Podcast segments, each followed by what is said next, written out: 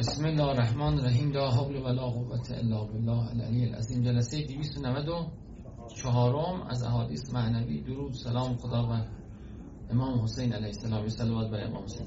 اللهم صل علی محمد و آل محمد. خب عرض کنم خدمت شما که پس لازمه این روایت که نعمت خدا رو کسی به قلبش بشناسه، همون شناخت نعمت اصل شکره. اینه که خیلی از حرکت‌های انسان در زندگیش حرکت قلبی، وجودی، روحیه. این آیه هم همینطوره، میگه کار خاصی لازم نیست شما بکنید، دلتونی که وا میکنن باید در دلتون خدا باشه. دلی که وا میکنن نباید عشیره توش باشه، نباید اموالن اختلفتموها باشه، نباید تجارتم تفسون، نباید خونه باشه، نباید ماشین باشه، نباید چی باشه. دل رو که وا میکنن باید خدا باشه توش. در دل خدا، در دل که خدا بود همه چی میاد خودش. دل که بی خدا بود انسان فاسق میشه، انسان که فاسق شد خورد خورد همه چیز از دست میده. فسق هم درجات داره. ببینید فسق در قرآن درجات داره. یه حد اقل فسق، کمترین درجه فسق چیه؟ لا تکونوا کالذین نسوا الله فانساهم انفسهم اولئک هم الفاسقون. غفلت، غفلت انسان زیاد بشه که همه مبتلاییم تا حدودی بشه. همین که ذکرمون کمه، غفلتمون زیاده، به همین نسبت فسق. درجه اول فسق انسان داره. درجه اول فسق غفلته. درجه دوم فسق گناهه. بعد از خیلی از گناهایی که هست میگه اینا فاسقن، اینا فاسق. درجه آخر فسق کفره. نسبت در تعریف فسق، صحبت ها وقت خدا صحبت میکنه میگه اینا کفر ورزیدش کردن، میگه اونا فاسق بودن، اونها فاسق بودن. حالا این چه؟ این از همه اونا کمتره. این فسق خفیه. نگاه کنید، یعنی یعنی تو دلش محبت به خدام داره ها، ذکرم میگه، نمازم میخونه، منتها دلش فقط مال خدا نیست، چیزای دیگه هم پیدا میشن از خود، از خدا دوست. پناه بر خدا. خدا اینه ما نجات ما رو بده، ما رو نجات بده از این فسق خفی، از فسق غفلت، از فسق گناه، از فسق کفر. درجات مختلفه.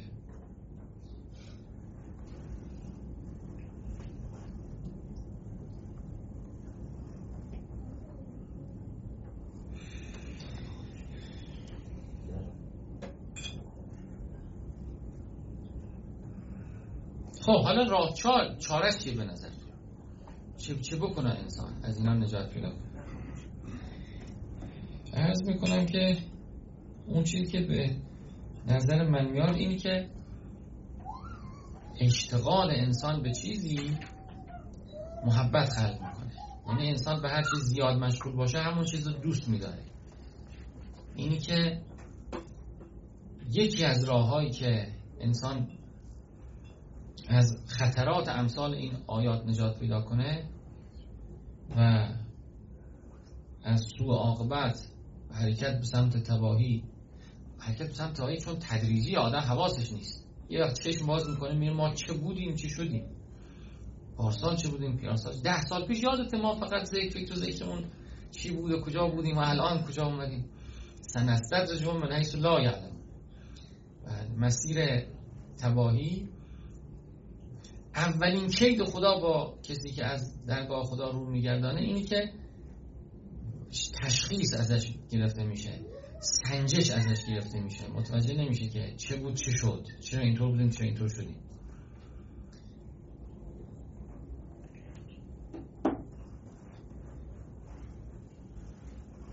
خب یکی از دم دست‌ترین اسبابی که هست که انسان مسئول بمونه کثرت یاد خداست دیگه.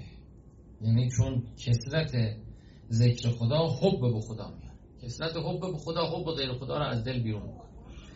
در عمل هم همینطوره. یعنی اونایی که اهل ذکر کثیرن عشق اول آخرشون خداست.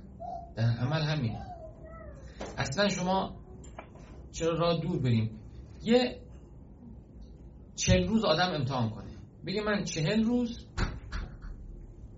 میخوام یه ذکری رو بیشتر از که همیشه میگفتم بگم و این چهل روز میخوام فکر کردن به دنیا کم کنم، تدبیر کردن به دنیا کم، چهل روز. همین که به مقتضای این روایت که خوندیم نمیخواد نمیخواد اون چهل روز تمام بشه، همین که قصد میکنه این حالت حاصل میشه برای انسان. امتحان کنید همین که قصد میکنه، همین که قصد میکنه قصدم اینه که یه چله بگیریم به خاطر محبت خدا. قصدمون از چله چیه؟ آخه چله ها رو به قصدهای عجیب غریب میگیرم، قصدهایی که به درد نخور، به قدرت های عجیب، نمیدونم بله پیدا کردن چیزهای عجیب. خب گم شده آدم خداست، چی بره پیدا کنه؟ این خیلی قصد خوبیه، اینو انجام میدیم به قصد این که سرسان نکنید بچه ها، سرسان نکنید.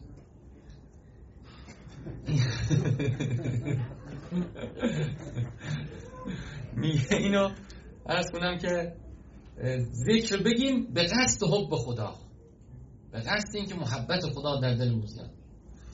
بهترین قصد، باز از بهترین قصد این چهل روز این ذکر بگیم به قصد مغفرت. اصلا چرا چهل روز؟ من پا میشم نماز جعفر تیار میخوام، چرا نماز جعفر تیار میخوام؟ به قصد مغفرت. خدا مغفرت نصیبم. مغفرت یعنی نظر خدا، مغفرت که آمد همه چی درست میشه، محبت خدا میاد، مغفرت که بیاد محبت خدا میاد. خب پس یه راهش همین ذکره، یعنی کثرت ذکر. یه راه دیگهش خیرات به این قصده، اصلا انسان یه خوبی کنه، یه خیرات کنه، یه دستگیری کنه، یه کمک کنه به کسی، یه عمل صالح به قصد محبت خدا. خدا من این کار انجام میدم، برای تو هم انجام میدم، چی میخوای؟ من محبت تو رو میخوام خدا، چون اینجا فرمودی هر که محبت من اصل وجودش نباشه فاسقه و منتظر باشه ببینه چه سرش میاره. چه خط نشان بزرگی، اصلا دیده بود همچین در قرآن اینقدر؟ بله. سوره توبه با همه خشنه، اولش که با کفار شروع میشه. خشن ترین آیه قرآن این آیه است به نظر من، البته که میگه که که میگه که فقتل المشرکین حیث وجدتموهم، هر جا پیدا کردید بکشید، هر جا، و خذوهم و احصروهم و اقعدوا لهم و و و و. یعنی این یعنی قتل علی الهویه، یعنی نه چون کاری کرده، چون مشرکه. البته این آیه شب محقق نشد، چون میدونید با این تهدیدها و اینقدر خداوند صرف گرفت همه دیگه مسلمان شدن اون چهار ماه بعدش. این چند آیه تقریبا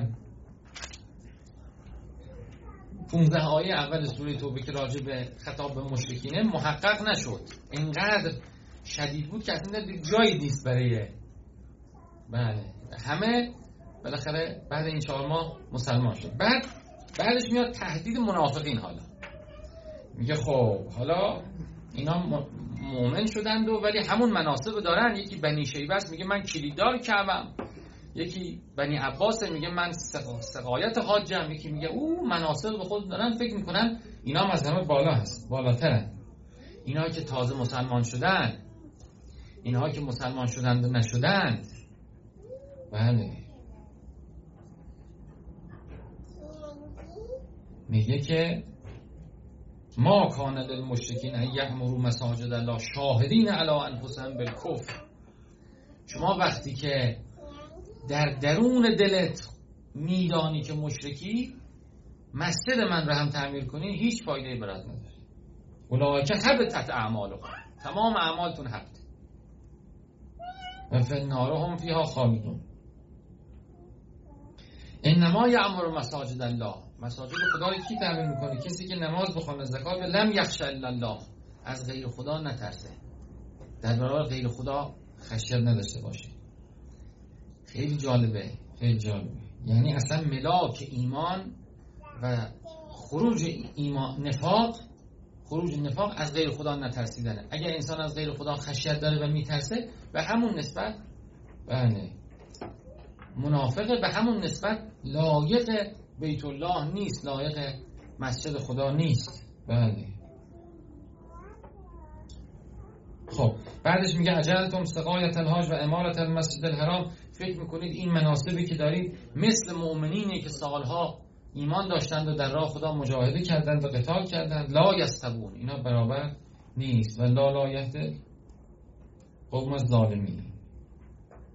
اینهایی که نگاه کنید دو تا منصبه، یعنی دو تا کاره، من کلید کعبه دستمه، تو جیبم همم دستم میبوسن.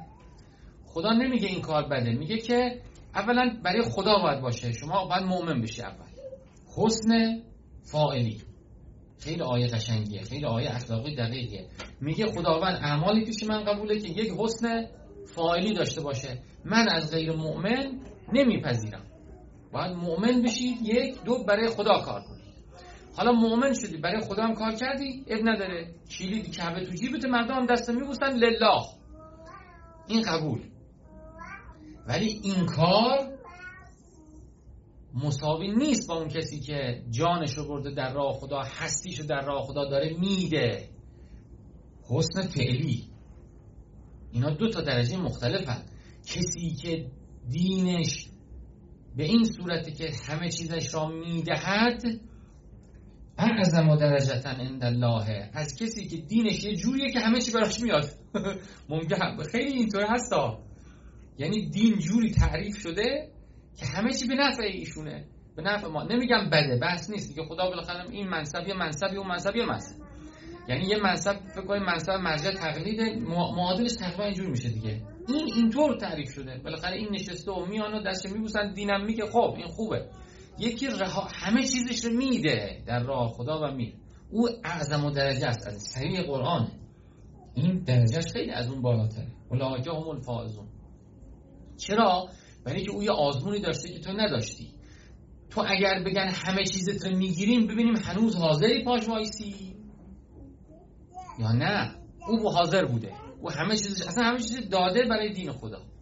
شما نه، فعلا دین خدا به کام شماست، فعلا دین خدا به نفع شماست، تا امتحان بیاد معلوم نمیشه چی میشه. پس در قبول عمل پیش خدا و درجات انسان پیش خدا هم حسن فاعلی مهمه که من این کار خالصانه برای خدا کنم، هم چه کاری کنم، کاری که من حاضر بشم همه چیزم بگذارم در راه خدا. آیه دیگه مشابه به همین، فضل الله المجاهدین علی القاعدین اجرا عظیم. من برای خدا احراز تکلیف کردم، فریاد زدم، هر چی گفتم منو بکشید اصلا. این خیلی فضل داره، فضلش بیشتر از کسی است که نه این تکلیف احساس نکرده، بحثی هم نکرده. اینا هم ساختگی نیست، نمیشه به زور ایجاد کرد. یکی ممکن تکلیفش اون باشه، تکلیفش این باشه. این داره میگه شما به اون تفاخر نکن که فکر کنی که حالا همه مسلمان شدند و کعبه شده باز مرکز، کلید کعبه‌ام تو جیب تو بنی شیبه است. نه، خدا میگه من اونو دوست دارم که تو که سالها با اون جنگیدی، تازه الان چهار ماه فرصت گذاشتیم، بالاخره گفتیم میکشیم تو، من ایمان آوردی. بله، پس بنابراین خداوند هم به نیات ما نگاه میکنه، هم اینکه چه کار میکنیم نگاه میکنه. و اینهایی که در راه خدا همه چیزشونو میدن افضلند به کسانی که بله در راه خدا همه چیز به دست میارن به حسب ظاهر. بله، ولی تو آخر همون آیه میگه کلون وعد الله الحسنا، خدا به همشون وعده خوب میده و نیکو. حالا یه عرض دیگه هم دارم، نگاه کنید اون کسی که در عافیت خدا نصیبش کرده دینداری، در دلش باید مجاهد باشه، به اون همون درجه میرسه. یعنی باید بگه من برای اسلام تا حالا اینجا رو این منبر نشستم، اگر اقتضا کنه لباس رز میپوشم برای خدا جانم. وقتی به این حال این باید درش باشه، پیغمبرم میفهمد کسی نجنگیده باشه و در دلش میل به این نداشته باشه که برای اسلام بجنگه، بر شعبه از نفاق. یعنی لازم نیست خیلی از امتحانا آزمونا این حتما بگیم تو کتاباتو بذار، نه، این در درونش باید این باشه. الان وظیفه‌م این بود، نه اینو میبندم همون چیز میکنم. آصد منطقه خانساری در نجف انگلستان حمله کرد به عثمانی در جنگ جهانی اول، به عثمانی حمله کرد. این آمد چیکار کرد؟ همه فتوا دادن، بعد خودشون از عراق هجرت کردن آمدن ایران. آسمان منطقه گفت اگه باید بجنگیم باید همه بجنگیم دیگه. این هم جز مراجع، این لباس در بود رفت جنگید و اسیر شده چه شد؟ این آسلام طلایی خانساری این فضل داره به اون. بله. این به اون فضل داره. خب و صلی الله علی محمد و آل محمد.